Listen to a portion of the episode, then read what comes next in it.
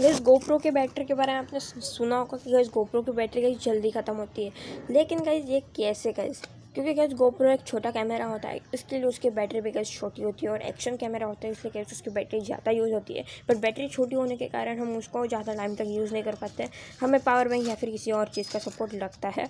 तो कहीं इसे, इसी सिचुएशन से कैसे डील करते तो गोप्रो ने इसीलिए एक बड़ी बैटरी बनाई है।